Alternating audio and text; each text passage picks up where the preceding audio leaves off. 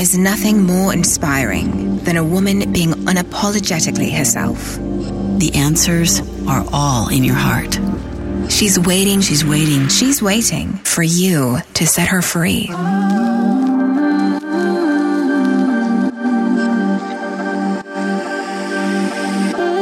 Welcome to Be You Podcast. I'm Jill Herman, and I am so glad you're here. I was broke, insecure, and craved approval. But with grit, hustle, and sacrifice, I still built a successful multi-million dollar business. 10 years in, burnout, I slowed down and looked inward. In that silence, I discovered that the same level of success could have come to me with much less effort and so much more joy. That's when I threw out the expectations of the world and chose to unbecome every single thing I thought I was supposed to be. And the real me was uncaged. It was far from easy. And in this podcast, I'll offer my entire journey as a roadmap so that if you're ready, you can finally be you.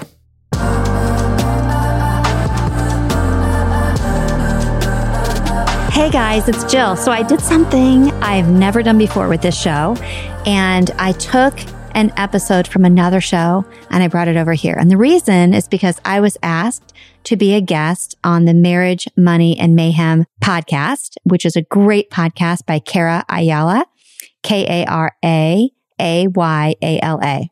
Please, please go find her on Instagram and go find the podcast and check it out. Obviously, it's helpful when you subscribe to podcasts and when you leave ratings and reviews. If that feels aligned, I know she would appreciate that. But she was a great host and we had a great conversation. And there are people who have listened to that episode and told me that they really liked it. And I myself was like, you know what? There's a lot I shared here that I've never shared with my own audience. I've been doing this podcast, Be You podcast for two and a half years. And there are things I shared there that I have not shared with you. And I thought, you know what? What if I took that conversation and I brought it over here to you? So I asked her if that was okay. And she said yes. So this is, I think about 48 minutes long and it's our conversation about marriage, money and mayhem. But I go into depth about several things. One, if you've already heard about my juicy exit from network marketing, I tell that story because she asks. If you haven't heard that, you know, it's definitely insightful. And I learned a lot about myself in that process. So I talk about that. I talk about parenting. I talk about things that I regret as a mother, like screaming and yelling at my kids when they were little, like, and what I figured out about where that came from. You know, what did that mean about my trauma that I had not really even recognized was still living in me and how I fixed that like really pulled the weed out by the roots instead of just putting some weed killer on it. We talked about marriage, relationship, what I learned working with a very, very well known relationship coach for a year, what that did for our relationship, what I learned about myself. Oh my gosh. But we talk a lot also about childhood trauma. We talk about somatics, mindset work. It's really, really great. So I hope you enjoy it. And again, please go find her podcast because she was so generous to share this with you. Marriage, Money, and Mayhem by Kara Ayala. I do believe that God will bring us the most beautiful gifts wrapped in the worst wrapping paper, like razor blades, mouse traps, dog poop on fire. Like it's awful. But inside can be the most transformative, beautiful gift. It's, are you willing to go through the cuts and the shit and all that to open it? Welcome to Marriage, Money, and Mayhem. I'm your host, Kara Ayala. I've spent the past 22 years scaling businesses and building multiple streams of income, all while raising a family with my husband. I grew up believing that you could only choose one a big career or a strong and fulfilling family life. I'm happy to say you don't. You don't have to sacrifice one to have the other. This podcast is where my guests and I will share our real life experiences of how we've grown businesses while creating strong relationships with the people we love the most. We'll dive into ways you can be a magnet for the career and relationships you feel called to create. It's about you being able to show up fully as yourself to create wealth within your business, spirituality, and relationships. It's about growing through the messy, the fun, and the uncomfortable to reach new heights of success and connection. Because you actually can have it all.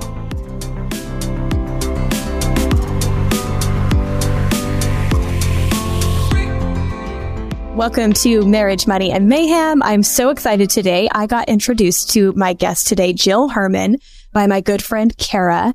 And uh, immediately she sent me a voice note and we just connected so deeply, so quickly. She's just one of those people that right when you meet her, and I think this is why her podcast, Be You, has done so well, is because she is just an open book and she shares so freely all of her life experiences and I'm just really excited. She's a trauma informed coach. Her podcast is what, what is it top 100?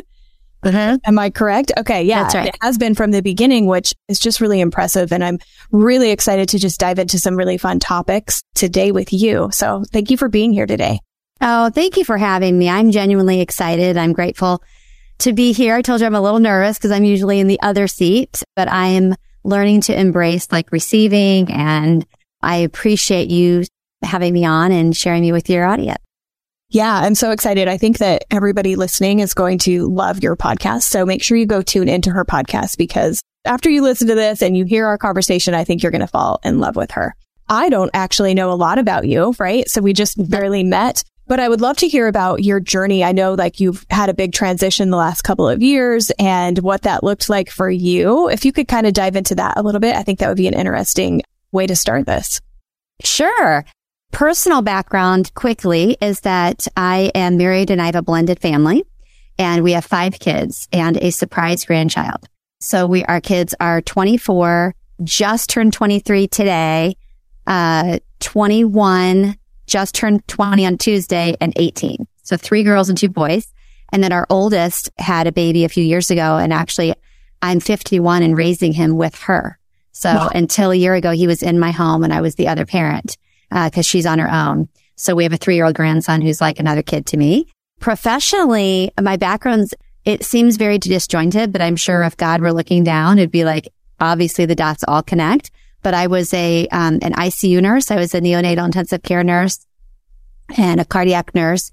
And then I got into network marketing. Some people call it direct sales, MLM. I always say they're all cousins. They're pretty similar. And I uh, built a pretty large business doing that over the course of 13 years. And I had a really, really juicy exit. If you want to go into that, we can. But I, I did sell my business, but the underpinnings of that was I was forced to sell it while I had actually been hoping to get out for two years and was afraid to leave. So that was now almost three years ago. And just about eight weeks after that, I started my podcast. I honestly, Kara, I didn't listen to podcasts. I wasn't cool enough to even know that podcasts were cool. I had heard of them. I heard my husband listening to them and I felt this like overwhelming, but not even desire, like overwhelming call, I would say to have one. I was like, this is so weird. Why would I do that? Maybe I just don't know what to do and it's going to be like a journal for me. And so I, I started it and yeah, I got it, a few emails about this top 100 thing and I didn't know what it meant and truly just blew it off because I didn't believe it anyway. I didn't understand it.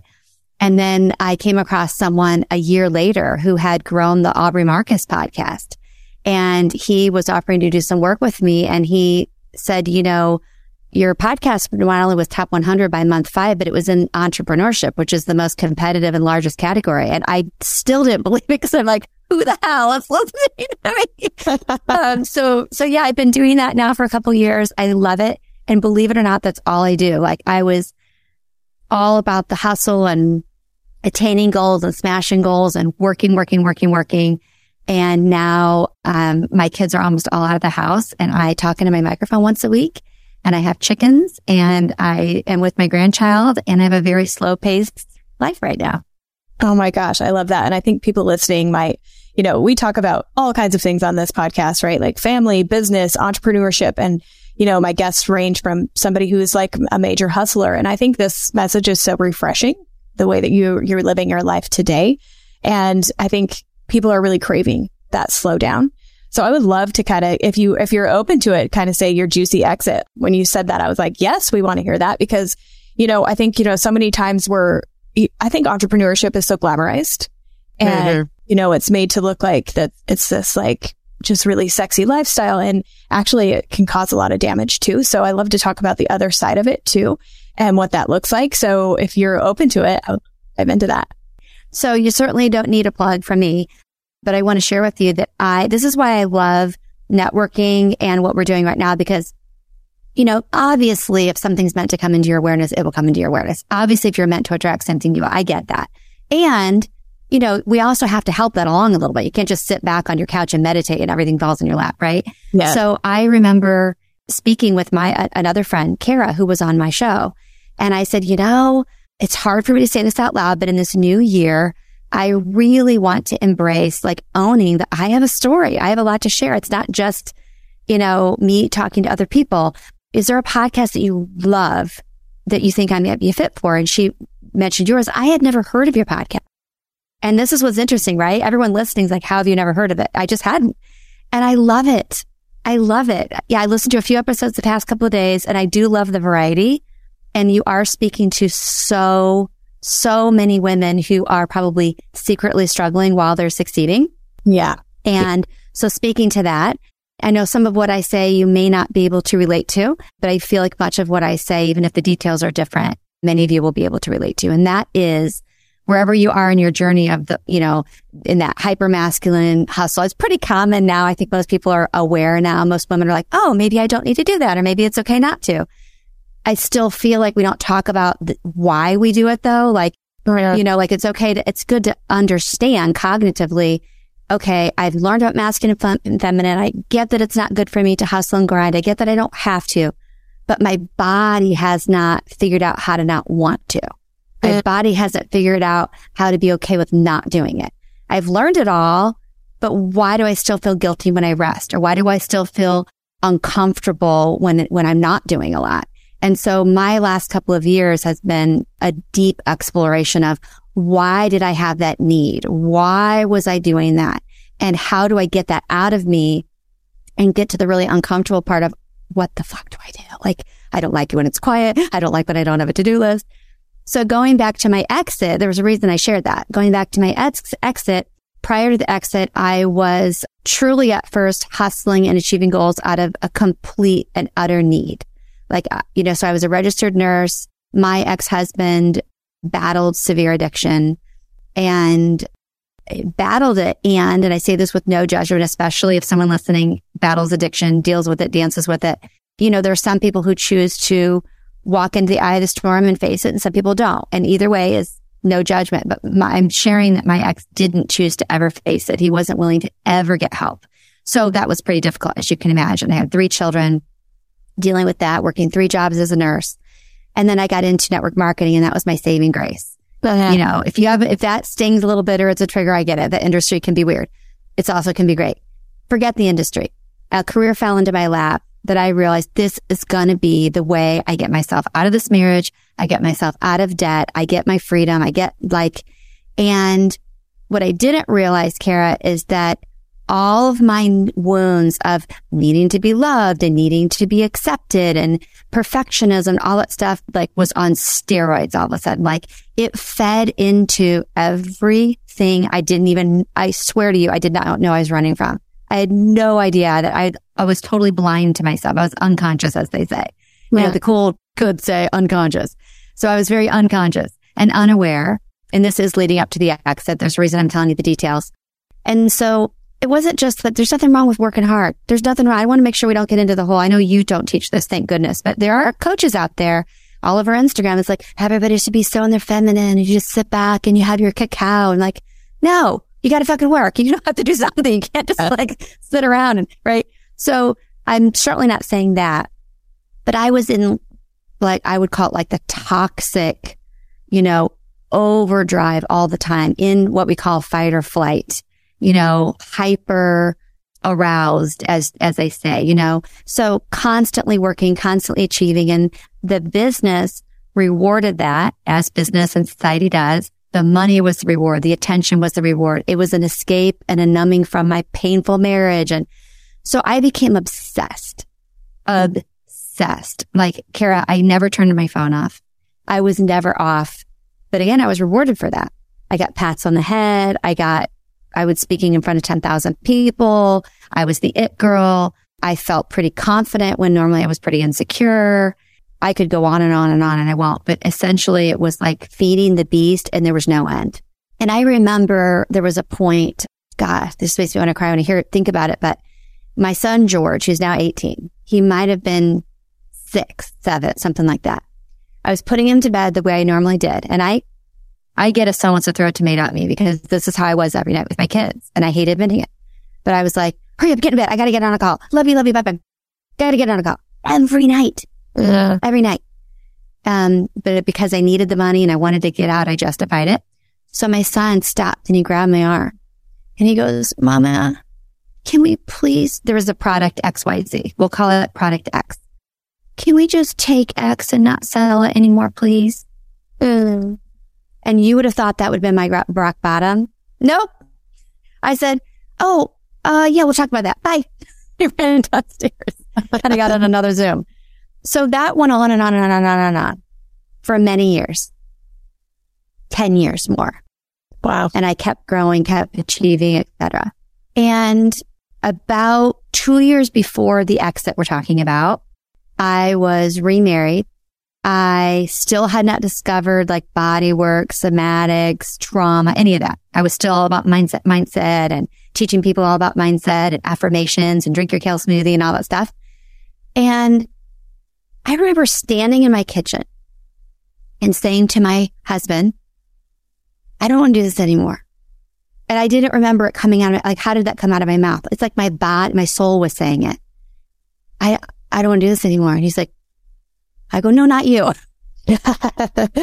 my career. And he was like, what, what? Cause I was so obsessed with it. And I said, I can't do it anymore. It's not me. I don't like it anymore. I'm being suffocated. So it's almost, Kara, I don't, I feel like it's almost like my wounds in the past. It was all coming up and, and smothering me. It's like I was finally drowning in what I had created. Yeah. And I just felt suffocated is the word, but yet imagine the guilt. I make great money. I'm providing for my family. I've helped all these people. I have this big team. I'm going to disappoint everybody. So I said it and then I swallowed it and stuffed it down. And he was like, Phew. and we moved on. Maybe a year later, we were watching the Elton John movie and there was a point where Elton John is coming out as far as his sexuality. Imagine just living like closeted and you're not yourself. And he, I don't remember the words, but basically he was just finally saying, and all of a sudden tears rolled down my face. And I looked at my husband. I will never forget this. And I grabbed his arm and I looked and I go, I'm done. I'm quitting X, whatever the company was. And he just looked at me and I go, I'm not kidding. And I just, the emotions, it's like, it's like I felt the freedom of the character in the movie and I wanted that so badly. Like I just wanted to breathe. I didn't give a shit about money anymore. I didn't care about achievement anymore. I just wanted to live my life, enjoy my husband, be a mom. Maybe I'd work. Maybe I wouldn't. I maybe, but I didn't want that anymore. And then another year went by. So, cause you know how, you know how it goes. And whatever people's beliefs are, I know I'm not trying to be politically correct because I actually don't like political correctness. Oh, but I am an inclusive, right, right. But, but probably like you, I'm an inclusive, kind person. People think that people who don't like political correctness are unkind and they're not inclusive. Opposite. Right. I just don't want to be forced to use certain terms and be shamed for certain terms. So, but I am inclusive. So I, it doesn't matter to me what you call your God, whatever you worship, whatever that divine force is, whatever the name is for you, insert that word. I will tell you that I do believe that God will bring us the most beautiful gifts wrapped in the worst wrapping paper, like razor blades, mouse traps, dog poop on fire. Like it's awful, but inside can be the most transformative, beautiful gift. It's, are you willing to go through the cuts and the shit and all that to open it? And I had had some pretty shitty stuff in my life. I could tell you a whole different story of the tragic life, childhood of Jill and the stuff I went through, right? But even without that, you and I both know whether it's getting dumped or getting fired or whatever, it's usually a gift, right? It's always a gift. So not to spiritually bypass, but so I remember asking God, like out loud, help me get out of this. I can't do this anymore. no offense to my sweet husband, but he's not really listening to me. He's afraid we can't pay our bills if I don't, whatever. I literally, I'm dying at this point. I, but I'm also afraid to disappoint everybody. What do I do? And I remember meeting someone you know named Lindsay Schwartz. And Lindsay Schwartz only mastermind I'd ever, I didn't know what masterminds were. You're going to laugh. I didn't know what coaches were. I didn't know what masterminds were. I didn't use Instagram. Not kidding. I had gotten on Instagram, saw a clip of her. I'm like, oh, she looks cool. Oh, she's safe. She's not in my network marketing world. I joined her mastermind and on a call like this, we're on a Zoom. She said something to me. She said, you know, Joan, I hear how miserable you are and I know you want out. God had to burn my business to the ground to get my attention. And again, because I'm such a good listener, I'm thinking to myself, yeah, that's never going to happen to me, but okay. And that's exactly what happened. Literally, I do feel that God brought her into my life to say, get ready, put your seatbelt on because we're burning the mother effer to the ground. I was the it girl and all that, right? Oh, it was the worst. I mean, it wasn't like I walked away and gave my notice and kicked everybody to the curb and oh no, I was thrown out like the trash, Kara. I mean, it was the quick background is I was smelling some things. You know, certain people, there's no better than, but certain people are, are more receptive and perceptive. And I've always been that way. Why? Usually it's linked to trauma. People have lots of trauma. I know you know this. Someone listening may not know this, that when you have a lot of trauma, you're on hyper arousal and you're always scanning for danger. So you can see and smell anything. Like if, if I met Kara's husband for the first time and then I saw him again three months later, I would know if he got a haircut. Like I don't miss anything. And I used to think that, oh, I got this gift. Okay. It's called trauma. It's a trauma response. So I actually have never heard that. I've never heard that. A trauma, a trauma response. I love that. Yeah. So some people, so, so I shouldn't say for everyone, but many of us who are like that, it's because when we were a child, the only way to feel safe was to always know what's going on. I'm scanning my environment. What is that person doing? What is their body language say? Are they going to hurt me? What's going to happen next? So I was always like that. And I went into it. It's with me to adulthood. I don't miss anything. I'm not in that hyper aroused state anymore. So I'm not scared. I'm not thinking something's going to happen to me, but I do notice that I'll never know. I'll, I will never miss detail. If that picture back there were off a millimeter, I would have, I would notice it. And it's not OCD. It's just, it's scanning your environment for safety. So I was noticing things, perceiving things. My intuition is very, uh, all of us have it, but I'm very tapped into mine. And I want to say that again, because a lot of people think that they have a gift that other people don't have. That person's so intuitive. Listen, ladies, you're all intuitive. It's just, are you willing to tap into it, clear out your vessel and listen? Because all of us have it. I'm very tapped into mine. Like people say that I'm like this. This is the thing three people in the last like three months have said to me, Kara, that I'm like, like I just can feel things and I, it's not, I wouldn't call it a gift. It's, it's something we all have. So I, uh, I would call it a tool maybe. Yeah, great information. So I was smelling things. I was noticing things about the company I was working with. Things were off. The picture was off. The body language was different. And as you could probably tell from my talking nonstop since I've been on here, I started talking about it. I went to my colleagues and I said, are you noticing that picture's off? Is it just me? Are you? No malintent, just like saying something's off. It's almost like going to your siblings and saying, something going off, mom and dad. Basically, that's what I was doing. Mom and dad was the company. Well, they got wind of it. Uh-huh. Because I had a lot of followers, because I was the it girl, right? That's why I told you all that stuff. Because I was the one to follow, because everybody trusted me. Because what? Why did people trust me? Not because I was this high achiever. People trusted me in that company because I told the effing truth. I would get up on the stage in front of 8,000 people and say, here's the deal. I don't have notes. I just ironed my dress right before I get out here. And unlike all of you health nuts, I just had a Coke. Like that's why people trusted me. So here's the problem. When you put someone on, you know, stage and everyone trusts them, they better not find out your secrets. And I started finding out some secrets. And so I started sharing with some friends and no exaggeration. They snuffed me out like in the movies, except they didn't kill me. Like it was like, whoosh, I got a phone call.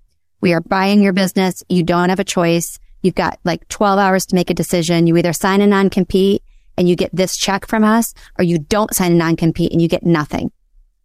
And I'm like, uh, and wow. they really had me. I look back at the contract I signed 13 years earlier when I was the desperate nurse and they saved my life. I signed my life away on there. They can buy your business at any time. So that was my exit two and a half years ago. It was that swift. The most painful thing, and this can happen in any career, right? I'm not staining the, the, the industry by saying this, any career this can happen. They then started tarnishing my name because think about it. If everyone likes me and everyone listens to me and I'm a truth teller, they don't want me saying anything. So that it was Jill's not well. Jill was having a nervous breakdown. Jill's marriage is falling apart. Jill went to a different company and started recruiting everybody away from us. So it was really hard. I lost people I thought were my friends, people I'd poured into for 13 years. I was alone and it was hard. It was really, really, really hard. Wow. I mean, I just can't even imagine. I think, you know, if anybody's listening, you're so right that this can happen in a career. I think we saw it during COVID. People's, you know, even if you owned your own business being shut down. And I've heard so many stories of people being in a career for years and years and then all of a sudden it disappears. So I think this can happen in any kind of career. And that's why it's so important that we don't attach so much of our identity into something like that. But something that you were talking about body and the somatic versus the mindset. You had done all the mindset work, which I think is very common. Can you touch on that a little bit about mm-hmm. what that means for people who are listening who are like, what do you mean the body part? Because everybody knows mindset, right? Like, let's get a personal development book. Let's work on our minds, but our mind might know something, but that doesn't mean that our body knows that thing. Absolutely. And I love that you are informed in this too, because I've listened to you and all of us are getting to this, whatever information it is when we're meant to. I was late to the party. I'm 51. I learned this stuff at 48. 40. So, so years and years of talk therapy with a, a therapist with two PhDs, by the way. This wasn't just like someone at a, in a strip mall. And this dude was very informed. Also taught Course in Miracles. Like he was, he was the dude. Never heard of body work. Never heard the word somatic. Never heard of breath work. Never even heard the word trauma none of that. And so I was in talk therapy for years and did a lot of mindset work, as you said. So I did everything from personal development courses where I was jumping off of telephone poles and I was writing my own obituary sitting in a, a cemetery and I was role playing and I did Tony Robbins and walked on the hot coals and all the stuff, all the Rachel Hollis stuff and the affirmations. And I will say this again, I'm not saying this to be politically correct. The truth is that stuff helps. It's awesome. Yes. It's awesome. Again, no offense. I'm going to, I'm going to say a name and this may sh- trigger some people or shock them. Um, but I want to be clear. I'm not criticizing someone like Mel Robbins. I mean, amazing. And it's all mindset. It's very masculine. It's all, it's helpful. Yes. I freaking follow her. I hear it. I'm like, yep, you're right. And you've probably heard this before. If you haven't, today's the day. Your body keeps the score. There's a book called The Body Keeps the Score. Your body is literally a living library that files away experience after experience after experience from childhood physically in your body. When I heard that, I'm like, what are you freaking talking about? I was a nurse. I'm like, what is it in my armpit? Like, what do you mean in my body? It's really hard to grasp the concept, I think. But these experiences that we have, there's something called intrinsic memories and extrinsic memories. So the intrinsic memories happen either before your age, before the age of two, before that part of your brain is developed that can actually remember something, or it's a memory that is just so painful. Your mind's like, you cannot remember this and I will store this away in your body. Okay. Then the extrinsic memories are I consciously remember this. When I was five, my dad did this. Okay. So all that stuff gets, gets stored away and filed away in our bodies, but it's a protective me- mechanism. So for years of me doing mindset work, you know, again, it was valuable. I heard of Jim Rohn and Les Brown and it challenged me like flip the script and think more positively and don't be a victim. And that really changed my life. So no dissing on that, but it can only take you so far. It can only, that's just like cardio can only take you so far. Like at some point, you've got to pick up a weight. At yep. some point, you've got to like be flexible. You can't just lift weights, right? So I took mindset work as far as it could go. And I'm not saying I was like, oh, great at mindset work and I was the best. I'm saying I took it as far as it could go. And then again, God, whatever you believe in, brought in a coach for my husband and I. We just wanted to like amp up our marriage and make it better. And I know you and your husband do that for people. We were not struggling. I would tell you if we were. We weren't struggling. We just wanted to make sure second marriage statistics, aren't great going through a ton. Daughter gets pregnant. I mean, there was a lot going on. My daughter openly shares this. So I, I'm okay saying that she was using drugs. It was hard stuff. So we found this amazing relationship slash marriage coach. He was trauma informed, super knowledgeable in this stuff. And he's the one who said to me, Jill, that's because you're so, you're so detached from your body. And again, I was like, what? And I didn't say anything because I didn't want to look stupid. And I'm like, detached from my body. He assumed I knew what that meant. And later I said, okay, here's the deal. And I encourage every woman to do this. Be the one that raises your hand. I was like, I got on Telegram. I'm like, here's the deal. I don't know what the hell you're talking about. I don't know what you mean by detach, detach from my body. I don't know what you mean by get into my body. Please inform. I and so, yeah, please. And so that's when I started understanding what you just asked. Like the difference between mindset work and body work is that the body can inform us, teach us. There's all this wisdom in our body that is not in our brain, right? Our body is holding on to a lot of stuff. And our body can also hold lots of pleasure and joy and abundance. I know it sounds so woo woo and weird that the mind cannot. And so when we work on the body, somatically, it's called soma means body in releasing the things that are stuck and trapped in our body, right? Through sound, breath, movement. There's the three ways that you release sound, breath, or movement. When we release those things, everyone's heard of breath work. Breath work's one way, not the only way. I was someone who was afraid of breath work and it felt traumatizing. And guess what? I had a great coach because you know what he said to me? Said, don't do it. Uh, I wasn't ready. It took almost six to eight months of working with him before I was ready for breath work. So breath work's one of the many ways. It is quite powerful to get this stuff out. And why am I telling you all those details? Because when you get that stuff out, like emptying a trash can, okay, then all that mindset work that really sticks. It really starts making sense because you can think about things. Like I said in the beginning, you can think this makes total sense, Kara. Wow. What Jill's saying makes total sense. But yet your body is saying, but I'm not fucking doing it. Mm-hmm. It makes total sense that I don't have to hustle. Thanks for permission. But your body's like, I don't feel comfortable doing that. So your body's telling one story, and your head's telling a different one.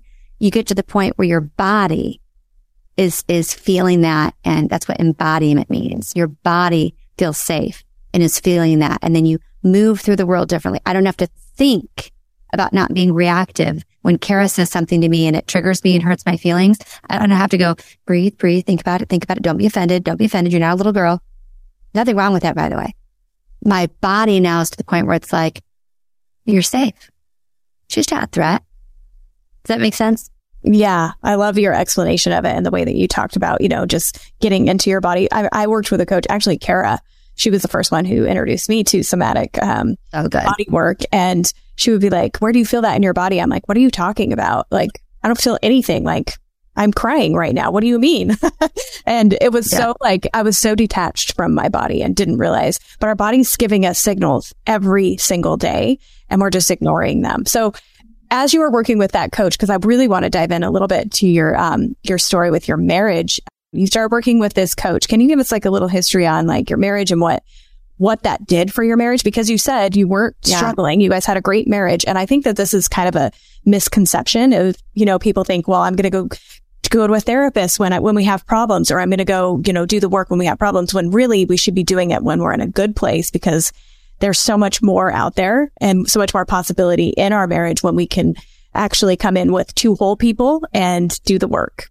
Yeah. And I, again, you don't need a plug for me, but I highly recommend the work you and your husband are doing with couples because, you know, it, marriage is wonderful and it is hard.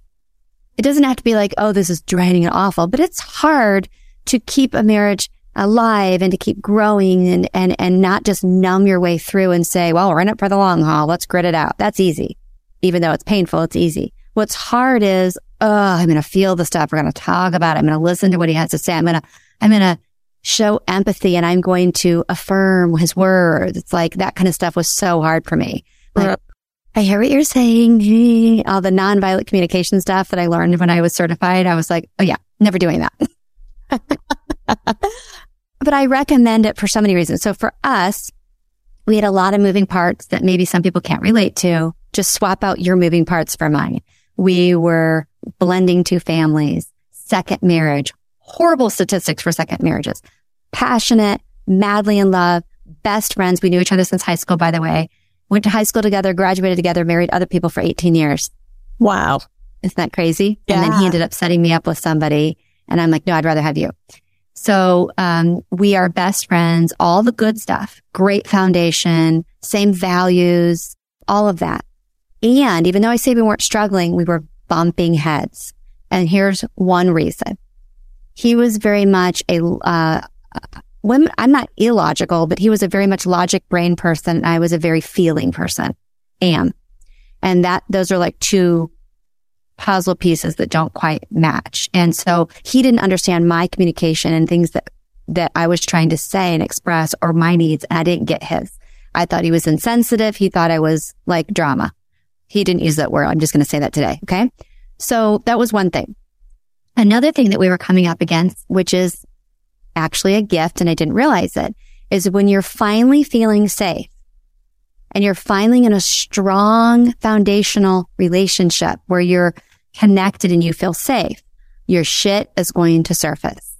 And that's the biggest thing I learned from our coach that I finally felt safe for the first time in my life, not since the previous marriage, my whole life. The first time I really felt safe was with my husband I'm married to.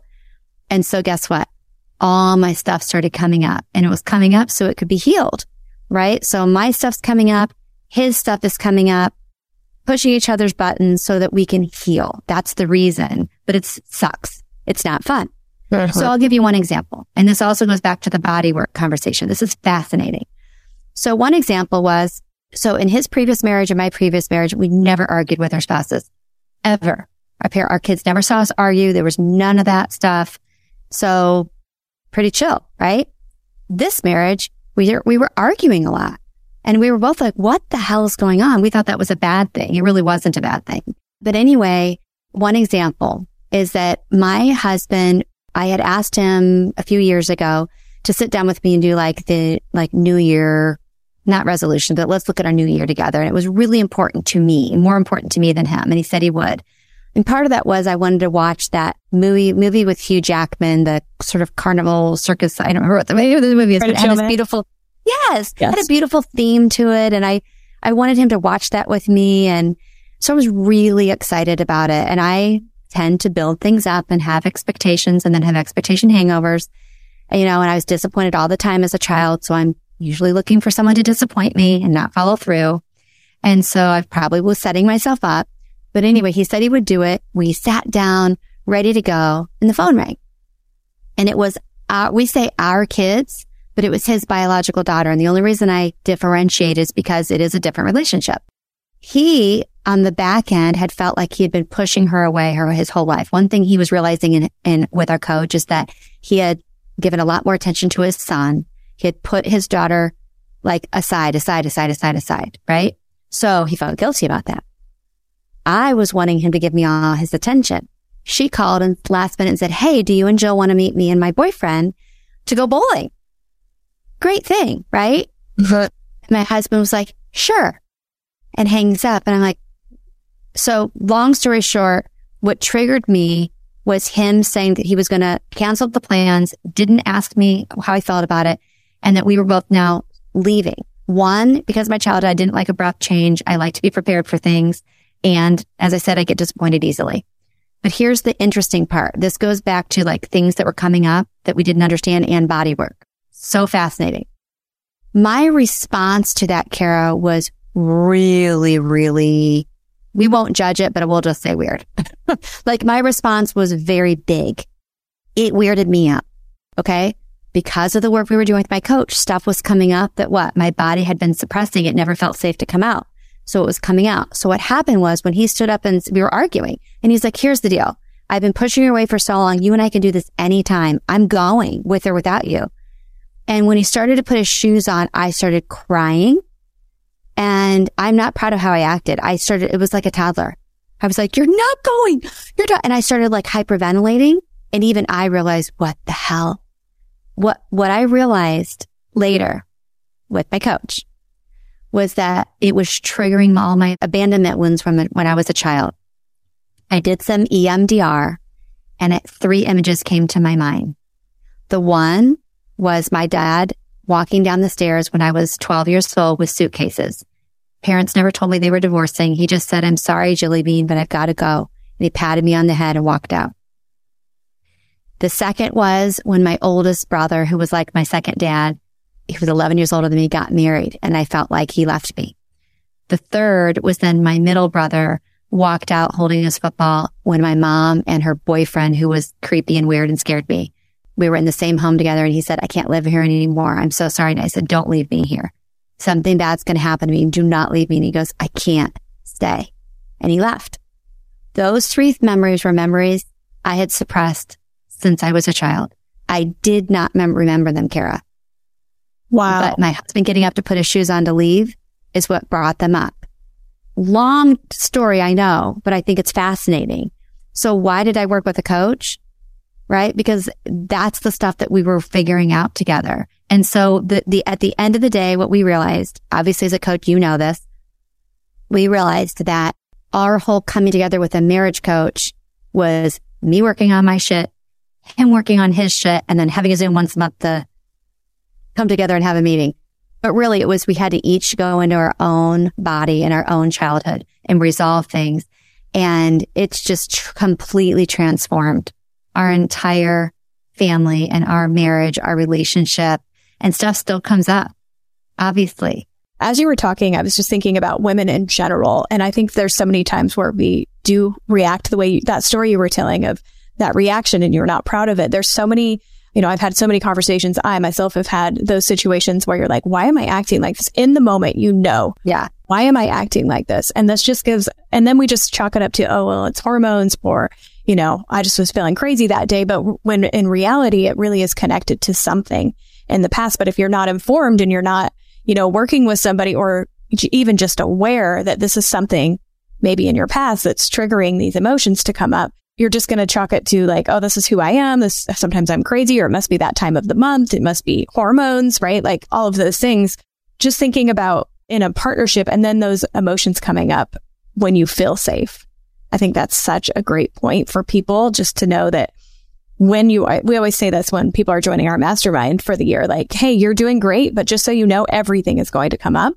And, you know, we've even had a couple of the marriages like on rocks. Like, we're like, what the heck? What are we doing? Like, you know, we're thinking that as the facilitators, like, oh my gosh, what is happen- happening? But it is because what you're saying, like, you're at a place and all of those things, it's coming up to be healed. So I think that's a great permission slip for people to know that that's, that's there for a reason, right? Uh, and I will say this, you know, no opinion on or judgment around people who divorce. I'm divorced and I'm the one who asked for the divorce, by the way. And when you do feel like you found your person, one thing my husband and I did that did create a really safe container is we sealed the hatch. Like we were like, there is no escape hatch. I know that sounds like, oh my God, you, get... we're not leaving each other. Like we will work through it. Now, out of respect for anyone in a marriage like I was before, there was no working through that. Yeah. But you know when you know. And I, I know in this relationship, the bumps and the, the pits and all that stuff, we're never leaving each other. We're going to figure it out. But I wanted to say one thing, especially since a lot of your listeners are women. When you talked about like acting a way that we're not proud of, the one thing that I have been open about on my podcast that I think there's a lot of shame around and a lot of moms are afraid to admit this is that I would unleash on my children, Kara. I, I can't even tell you the regret I have. My whole actually focus right now is how I can somehow, after two years of working on this stuff, how I can really break up with the guilt and heal and forgive myself. It, that's my whole addiction. My whole addiction is to guilt. Whole different story. But if you're someone who's ever like really screamed at your kids to the point where you scare them or you scared yourself, I'm going to say no one ever talks about that. And uh. I felt like I was the only mom who had ever done that. I was convinced, Kara, I was the only mom who's ever done that. I have beat myself up and felt like the worst person on earth. I have cried. I have, I have grieved. I have mourned. I have apologized. I have written in a million journals. I've done breath work. But one thing I realized is that no one's talking about it. One person said to me, she reached out after listening to my podcast and she's like, Jill, oh my God, I do that. And I was, and honestly, I felt good. Like, you do? Because when I did the podcast, I was honestly just admitting something, I didn't really believe people would reach out. Carrie, you would not believe the number of women who reached out and said, and, and my story, again, I know it's not rational, but my story was no one else does that. You're too kind. You would, you would never do that. Isn't it crazy what we do to ourselves? Yeah. It, now it was extreme. I'm going to say it wasn't like, go around. No, it was screaming and raging at them. And you mentioned hormones. That was my prompt from God to say that. I thought it was my hormones. I had really bad PMS and PMDD after my last kid. And it was so pronounced and so often that my little girl said to me, I came back crying. I'm so sorry, honey. She goes, I know, mama. It's your hormones. I know it. I know because I blamed it on those, but it's trauma. Mm. It is stuck trauma. It is stuck trauma. It is stuck trauma. Don't let anyone else tell you that that's not what it is. It is leaking anger. It's pushing the ball under the water and subconsciously pushing the ball under the water.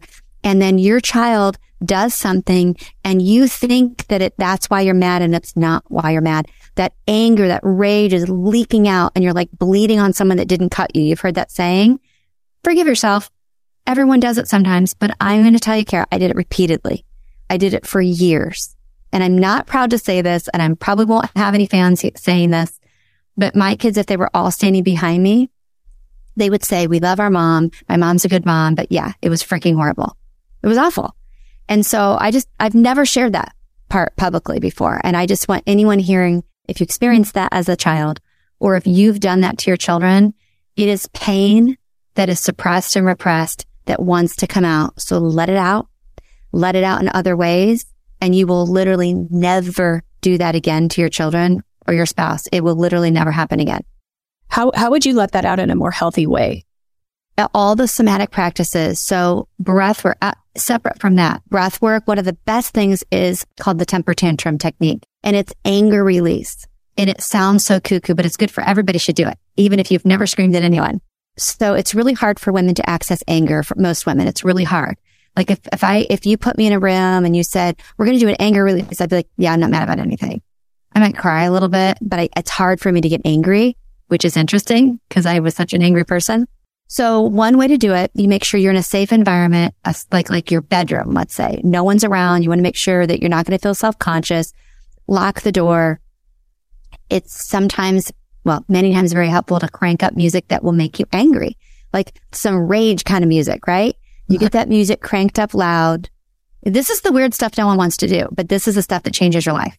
Yep. okay. This is the weird stuff no one wants to do, but this is the stuff that changes your life. This is why I have the most amazing life now. So, cause I did this stuff and I do it. And, uh, Christine Hassler gets credit for this. She taught me to take a pool noodle. You take a pool noodle and you cut it in half and you can use that. I don't use that, but that's something a lot of her clients use. And you just start punching the pillows. You start yelling. You start raging. And at first you feel like a maniac. This is stupid. I'm acting. It's not real. This is fake. Jill told me to do this and this is so dumb. That's your ego. Your ego and your brain are going to keep trying to keep you from doing it because they want to keep you safe. And safe is what's familiar. And what's familiar is repressing your anger. So you want to get it out. And the way you get it out is you do that and you keep doing it until you access the anger. It might take 30 minutes. I'm telling you, you're going to find it and you will want to kill that pillow. You're punching, make sure you're safe, obviously. Punching your pillow. You're a lot of punching like this. Here's the main thing that's very important. You can never, ever direct it towards yourself. You can't say, I hate myself. I hate that I did that. Never, ever. But you can aim it at other people. You could do a rage release about your mother-in-law, about your own child who you love. Get the anger out so that way you don't resent them. Your husband, but even just anger in general, something that happened as a child.